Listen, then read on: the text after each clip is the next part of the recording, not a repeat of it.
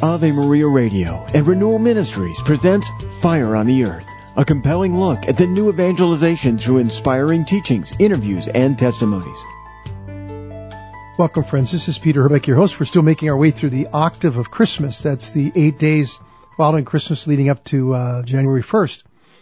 And this is a special time for us to be taking in the the central messages and the, the truth that's being communicated and the graces that are coming forth in this season for us in the church throughout the world. If you haven't had a chance this week to listen to the programs, I'd encourage you to go to our website at renewal ministries dot net. You can listen to them there or download them or download the Renewal Ministries app. And kind of, I've tried to kind of bring us each day through the central themes that are coming through the readings in the liturgy, or at least dimensions of what's being revealed there.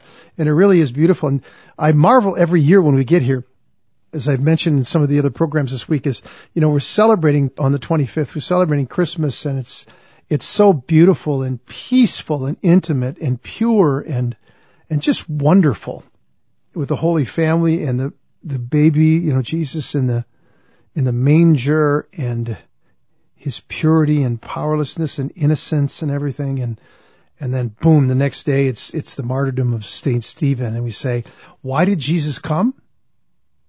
To help each and every one of us come to know what Stephen knew, the value and the treasure that he bore, the it, it, one that's so valuable, the treasure that's hidden in the field, the kingdom, the king itself, that it's a truth and a reality that Stephen knew so profoundly in his heart and mind by the grace of the Holy Spirit, that he knew it was willing to die for, and that he was a faithful witness as a disciple.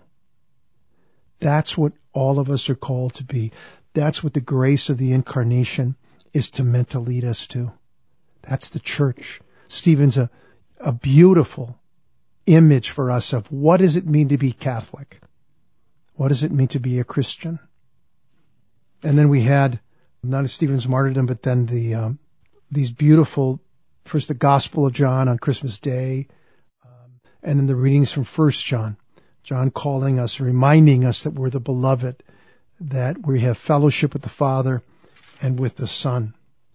And then we're back to martyrdom yesterday, the Holy Innocents.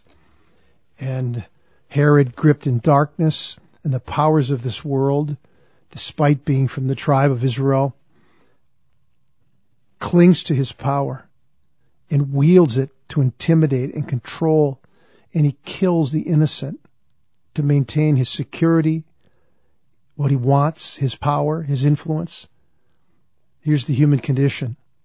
Just like the human condition, the human heart was being revealed in those, including Saul, who stoned Stephen, an innocent man. They hated him. They wanted to silence him, because they couldn't handle what he had to say. The truth, the light was too bright. The accusations were too penetrating and real. And his the judgment that he spoke about, they didn't have an argument for. And he was so convincing, they said in the Holy Spirit, we've got to shut this guy up. And they stoned him to death. So we have martyrdom this week, looked at twice. We have beautiful exhortations from John in his letters like we have today. You know, today is the fifth day again of the octave of Easter. And I just want to begin with uh, First John chapter two, verses three through eleven is what we're given today. So here's John again addressing us, reminding us that we're the beloved. And uh, Father, I just want to say, Father, thank you for the gift of new life, and thank you for the gift of your beloved Son, Jesus. Jesus, thank you for becoming one of us. Thank you for dying and rising for us and revealing the kingdom and sending the Holy Spirit and making us children of God. And that your love in the Holy Spirit was poured into our hearts, and we receive it. And we accept, we hear your words, and we receive them, that we are the beloved. You love us the way God the Father loves you. God the Father loves us the way he loves you. We're his children. Lord, it's so hard to live in that and to have that be the central core of our identity, the source of our security and mental and emotional, spiritual health. Holy Spirit, we ask you to take it deeper. Let that be the gift that comes alive in us and dominates in a healthy way this octave of Christmas, and let it transform us, let it change us, especially in this world that's so filled with division and hatred and lying and killing and murder and crime. It just, it's just everywhere, and people see it and feel it. Holy Spirit, help us to be like Stephen. Help us to be like John. Help us to be like Jesus. Come, Holy Spirit. So here's the reading. Beloved, the way we may we be we may be sure, excuse me, that we know Jesus is to keep his commandments. It's very interesting. Um, why is John putting it that way? Why why does John say that this is the way we know that we know Jesus? Because to be Christian means to live in love. And the love language of heaven is what Jesus spoke to the apostles and John wrote so beautifully about in his gospel. If you love me, you keep my commandments. And so to know Jesus is not just know data about him or his some historical facts about him. This is experiential knowledge. This is like, in my soul I know him. I consider myself as a result as a believer. I belong to him. My life is no longer my own. I make it my aim to please the Lord, as Saint Paul said. That's my heart. That's my intention. Despite my weak and broken condition, that's really what I desire and what I want. And so I seek to fulfill his commandments in my life, what he calls me to do, what he commands me to do. Again, the way we may be sure that we know Jesus is to keep his commandments. Whoever says, I know him, but does not keep his commandments is a liar, and the truth is not in him. Now, is John talking about sincere believers who are battling through their own weakness in the battle with sin, and they fall on occasion and seek, you know, confession and the rest? Is John saying, well, you don't know Jesus because you committed a sin? He's talking about people who literally haven't aren't fighting that battle. You know what I mean? They're not surrendering. They're not really pursuing the Lord. They're not abiding in him. They're not seeking his commandments. They're not doing everything they can to cooperate with God, to be alert, to be sober, to be clear-headed, to live in the truth by embracing the commandments of the Lord, even though we sometimes fail. Again, whoever says, I know him, but does not keep his commandments is a liar, and the truth is not in him.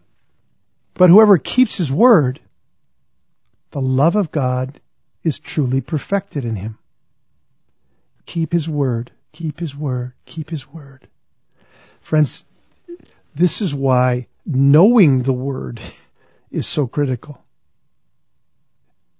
This is where we touch the work of the Holy Spirit here in, in word and in sacrament in, an, in a unique way. Unlike any other place, the Word of God reveals to us the will of God, the truth about God, the truth about us. The more we know the Word, not just reading the words, but in the Spirit, allowing the Spirit to make those words come alive in us, convict us, renew us, enliven us. This Word is where we begin to touch the truth, because what the Holy Spirit is the Spirit of truth. Scripture talks about. Jesus taught the Spirit of truth is the author.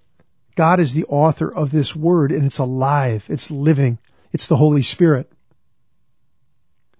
Whoever keeps his word, the love of God is truly perfected in him. This is the way we may know that we are in union with him.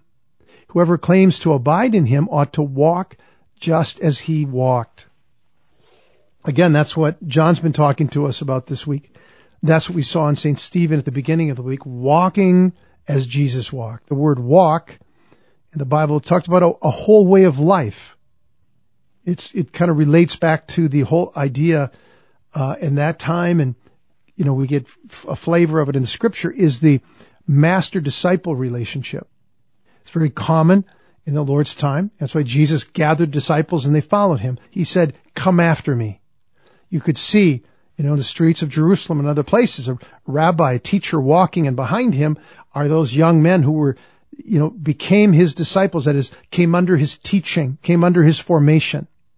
And the rabbi taught him a whole way of life, not just here's, you know, here's this passage and that passage, but they, they ended up coming to live with him, many did, and they would become like him. He would share everything he had with them in terms of understanding of the way of life and the will of God and how he lived it out, so they could come into a whole new way of living, a fresh new way of living. Uh, that's one that's under the lordship and majesty of Jesus. This is what John's talking about.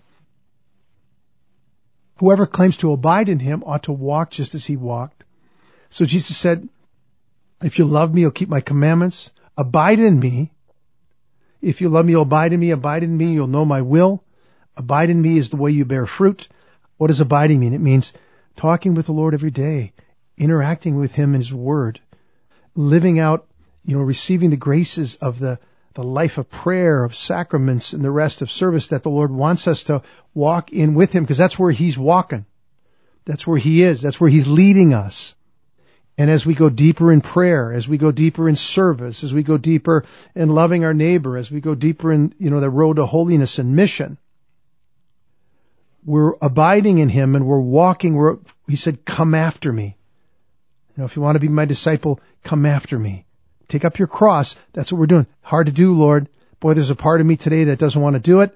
There's a part of me that kind of want to, I want to live more in the twilight. I don't want to get too much into the light. I don't want to walk too seriously every day. I don't want to be a fanatic. I want more of what I used to have. I don't want to fully leave the world the way you want me to leave the world. So that's the battle that's going on. This part of the taking up the cross of witnessing. We saw what happened to Stephen when he took up his cross earlier this week. The martyrdom. I mean, we've got so much room to grow in, friends, as the world grows more hostile to the church, and then even voices in the church try to be more liked by the world, conform to the world, to get along with the world, which is not what Stephen was trying to do. It's not what other other witnesses in the history of the church. We're, we're called to witness to love, to the truth. And, it, and Stephen's really hard words, by the way, was love, just like Jesus' hard, word, hard words were love. Able to pay a price. So, beloved, I'm writing no new commandment to you, but an old commandment that you had heard from the beginning. The old commandment is the word that you have heard. And yet I do write a new commandment to you, which holds true in him, that is in Jesus. The, the commandment of Jesus fulfilled all the commandments of the Old Testament. They're all fulfilled in him and perfected. True in him and among you, for the darkness is passing away and the true light is already shining. Whoever says he's in the light, though, but hates his brother is still in the darkness. Again, that's the whole liar. You can't, you can't be walking with the King and living in his grace and saying yes to his will and hate your brother at the same time. Now, you may have a temptation. You may have stepped into something where you acted in a way that was hateful, and you're repentant. You repent to your brother, and you keep going. We can't hold on to these things. We have to be radically yielded to the Lord's will through the grace of the Holy Spirit and the help of the church. Bingo. That's what we're called to do. God bless you, brothers and sisters. Each program of Fire on the Earth with Peter Herbeck can be downloaded at ave maria radio dot net and renewal ministries dot net. Fire on the Earth is a production of Ave Maria Radio. Friends, I'd like to offer you my new booklet, Receiving Fire. Jesus said, I have come to cast fire on the earth. Would that it were already ablaze. That fire is the purifying love that burns in the heart of Jesus, a fire of grace for those who receive it, but a fire of judgment for those who refuse it. If you'd like a copy of this free booklet, call one eight hundred two eight two four seven eight nine or contact us on the web at renewal ministries dot net slash F O E. That's renewal ministries dot net slash F O E.